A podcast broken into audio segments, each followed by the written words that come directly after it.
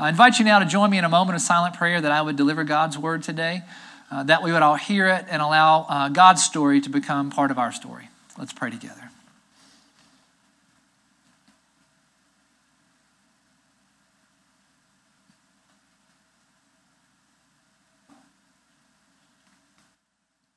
In the name of the Father, and of the Son, and of the Holy Spirit. Amen. Imagine one day uh, you're coming home. It's not just any day, it's a big special day. It's your birthday.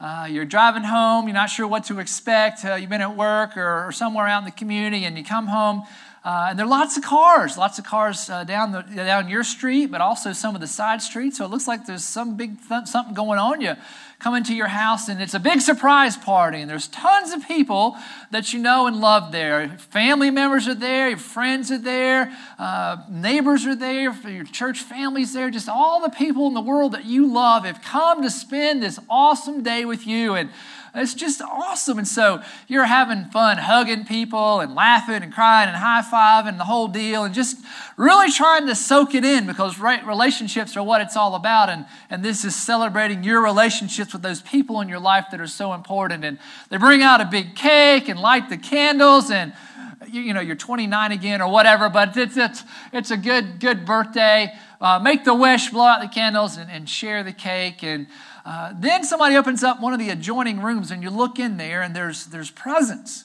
right? Like tons of presents stacked from the floor to the ceiling. All these people have brought these presents to the birthday party. And, and you're like, wow, this is just amazing. It was enough for me just to have time with the friends and family, but wow, check that out. Happy birthday to me.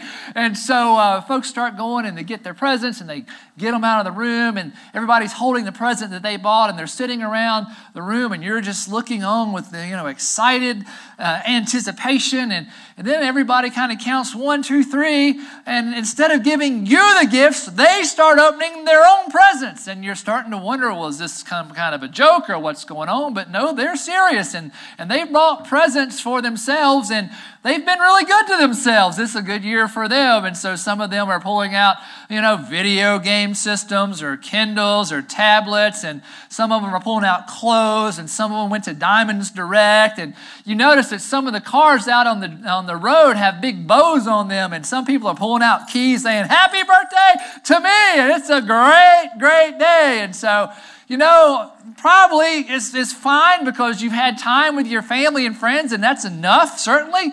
But there's a little part of you that's a little resentful. This is my birthday. Why are everyone else getting the gifts?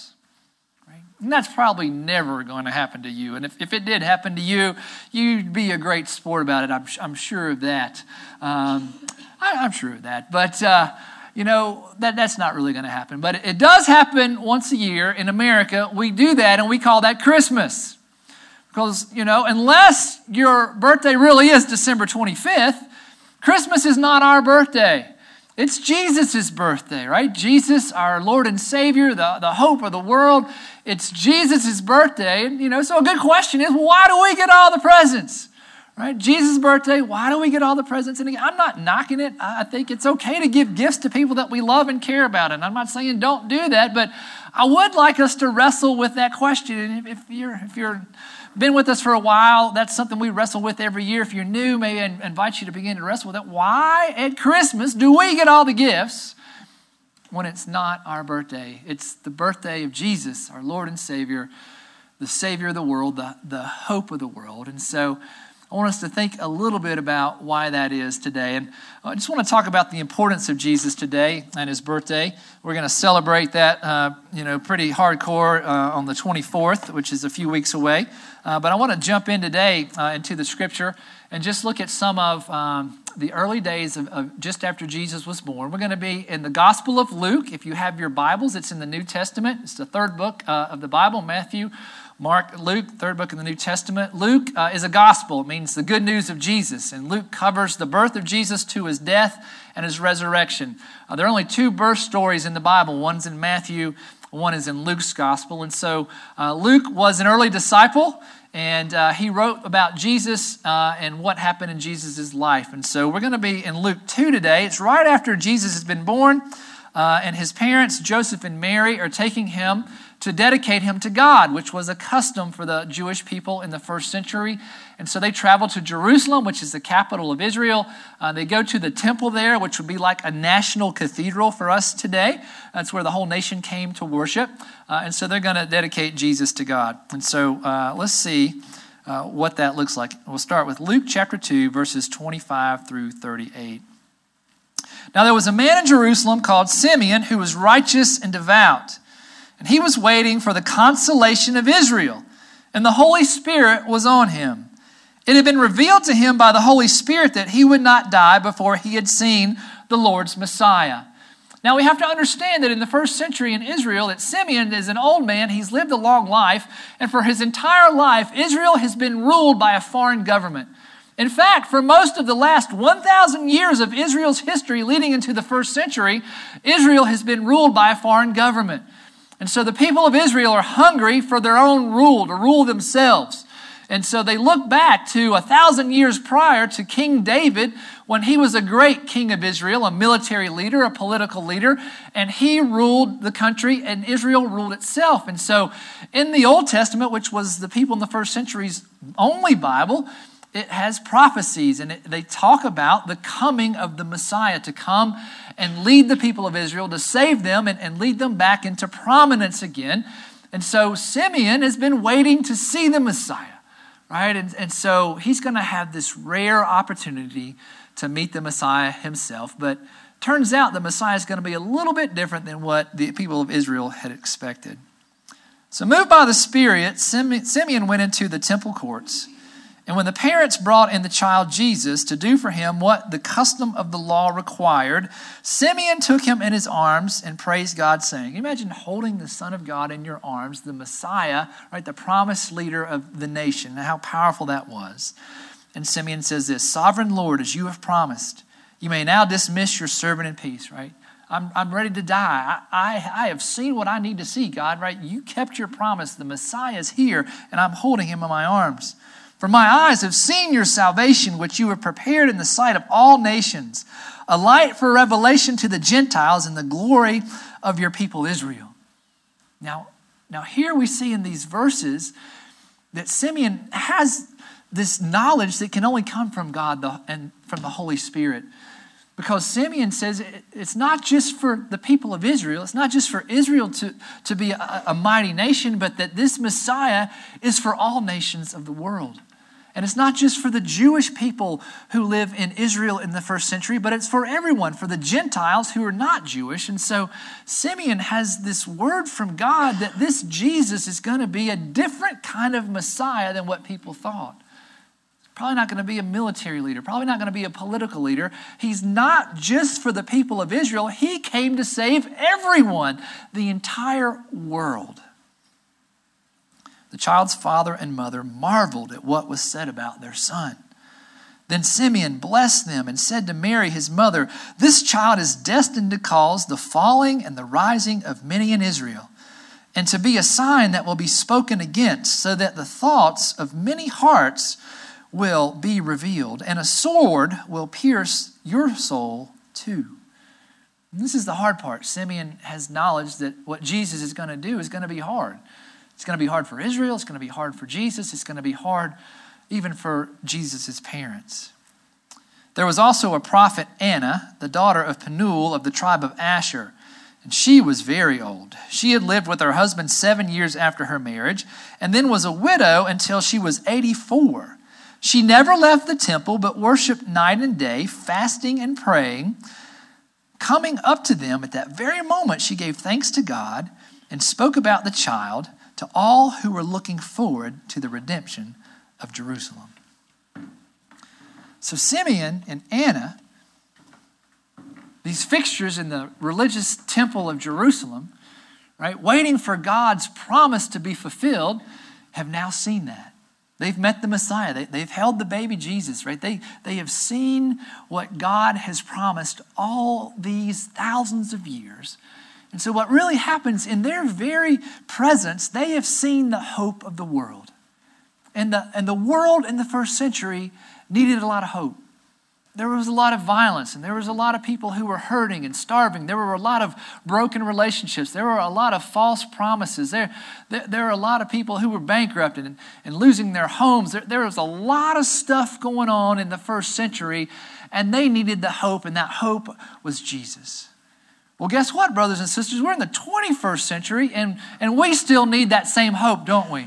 right? I don't, I don't have to tell you. you. All you have to do is just go and look at the news, or whether you watch it on television or see it on the internet or read the newspapers, right? There's a lot of good in the world, but there are also a lot of challenges. And in our world, you know, 21 centuries later, 20 centuries later, we need hope just as much as the first century needed hope. And so, Jesus, the hope of the world in the first century, is still our best and greatest hope in our century.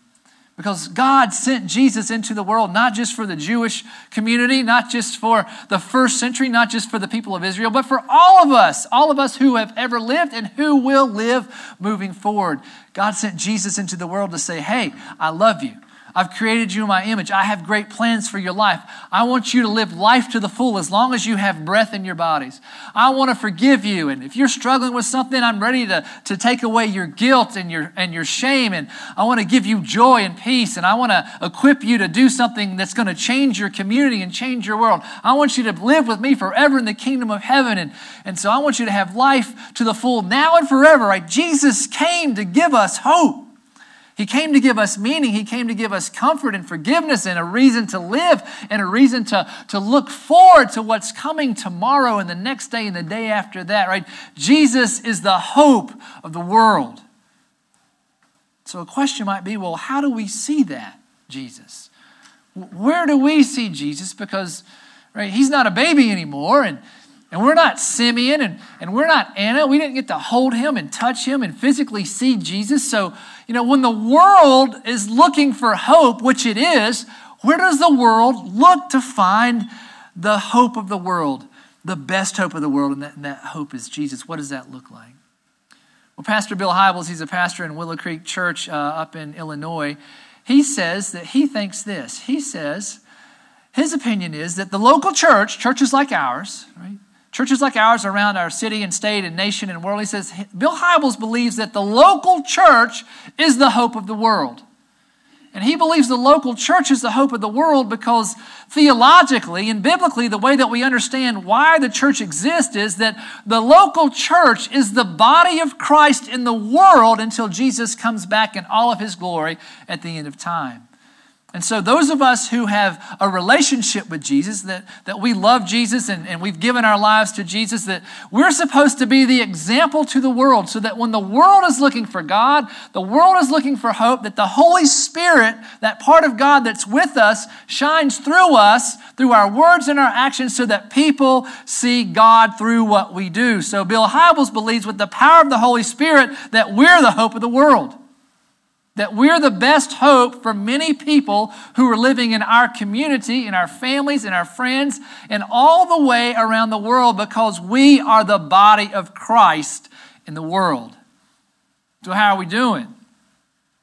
I think sometimes the church does well, and we, we, we are the hope, and, and we do what God calls us to do, and, and we knock it out of the park. And sometimes the, the local church, and our church, and the church in general, sometimes we get off track, and, and we can appear to be hypocritical, and, and, and we create skeptics in the world that there is no God, there's no Jesus, and, and the church sure doesn't act like a godly institution in the world. For the first time in American history, when you ask people and poll people, what's your religious affiliation? The, the number one answer is none.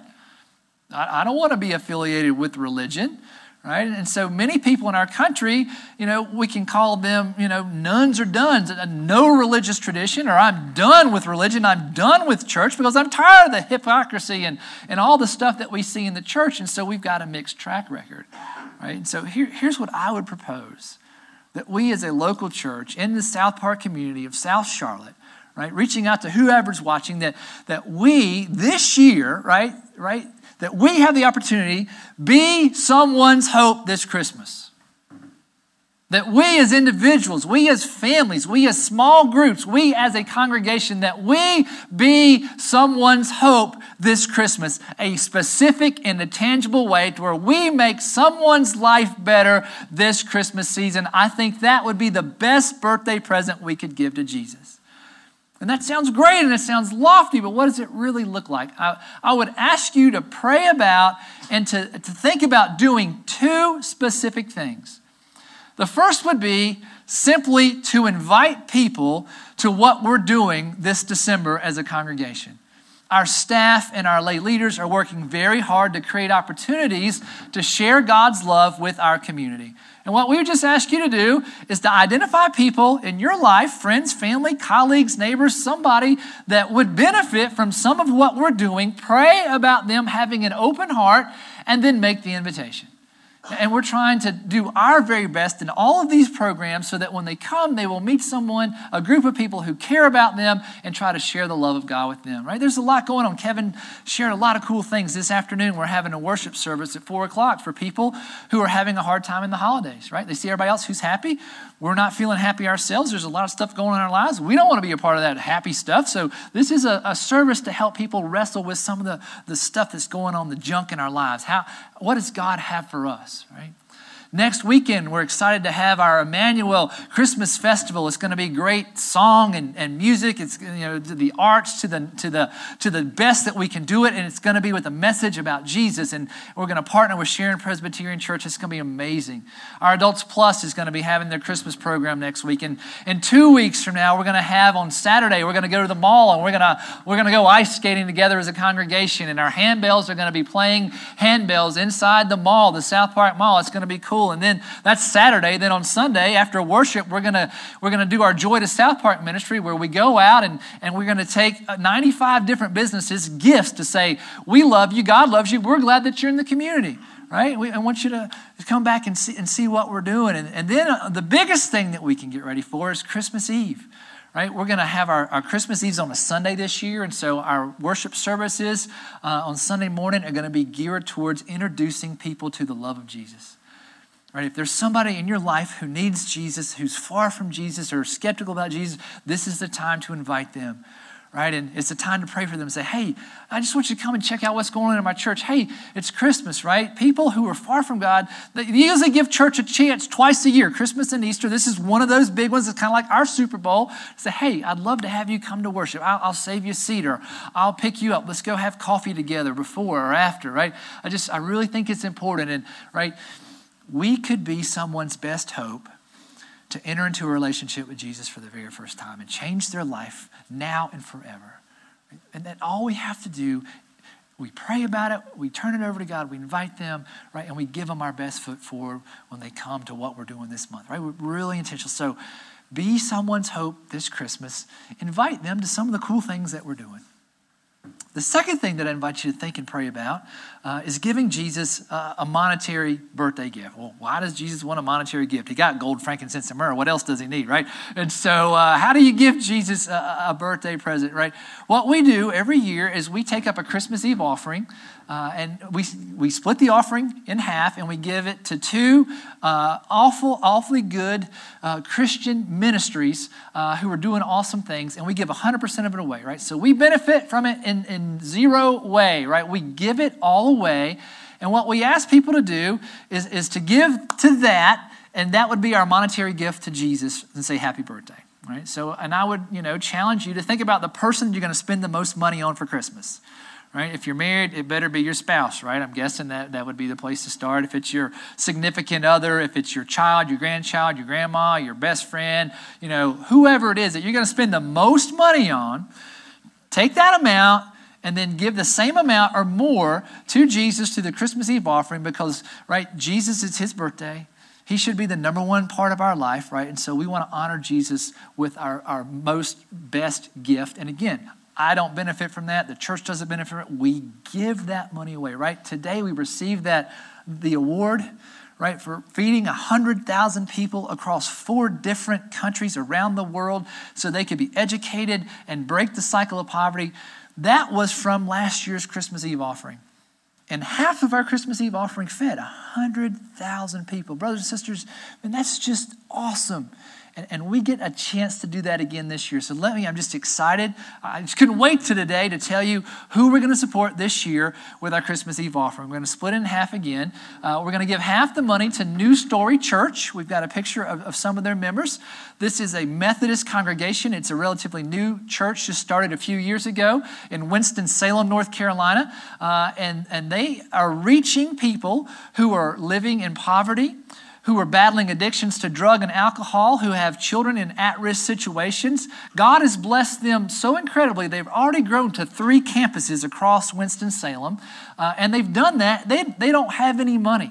The people they're reaching don't have very much money, and so they're relying upon folks like us. And so we went and did two meal packing events that we celebrated today at New Story Church with them, and they loved it, and it's awesome. And Pastor Scott's going to be with us uh, in December, and he's going to come and talk about how God's been blessing the ministry there and how we've been a part of that. And so we get a chance to really invest in this startup church that God's using to revolutionize the city of Winston-Salem and reaching people for Jesus. And, and we get to help be a part partner in that.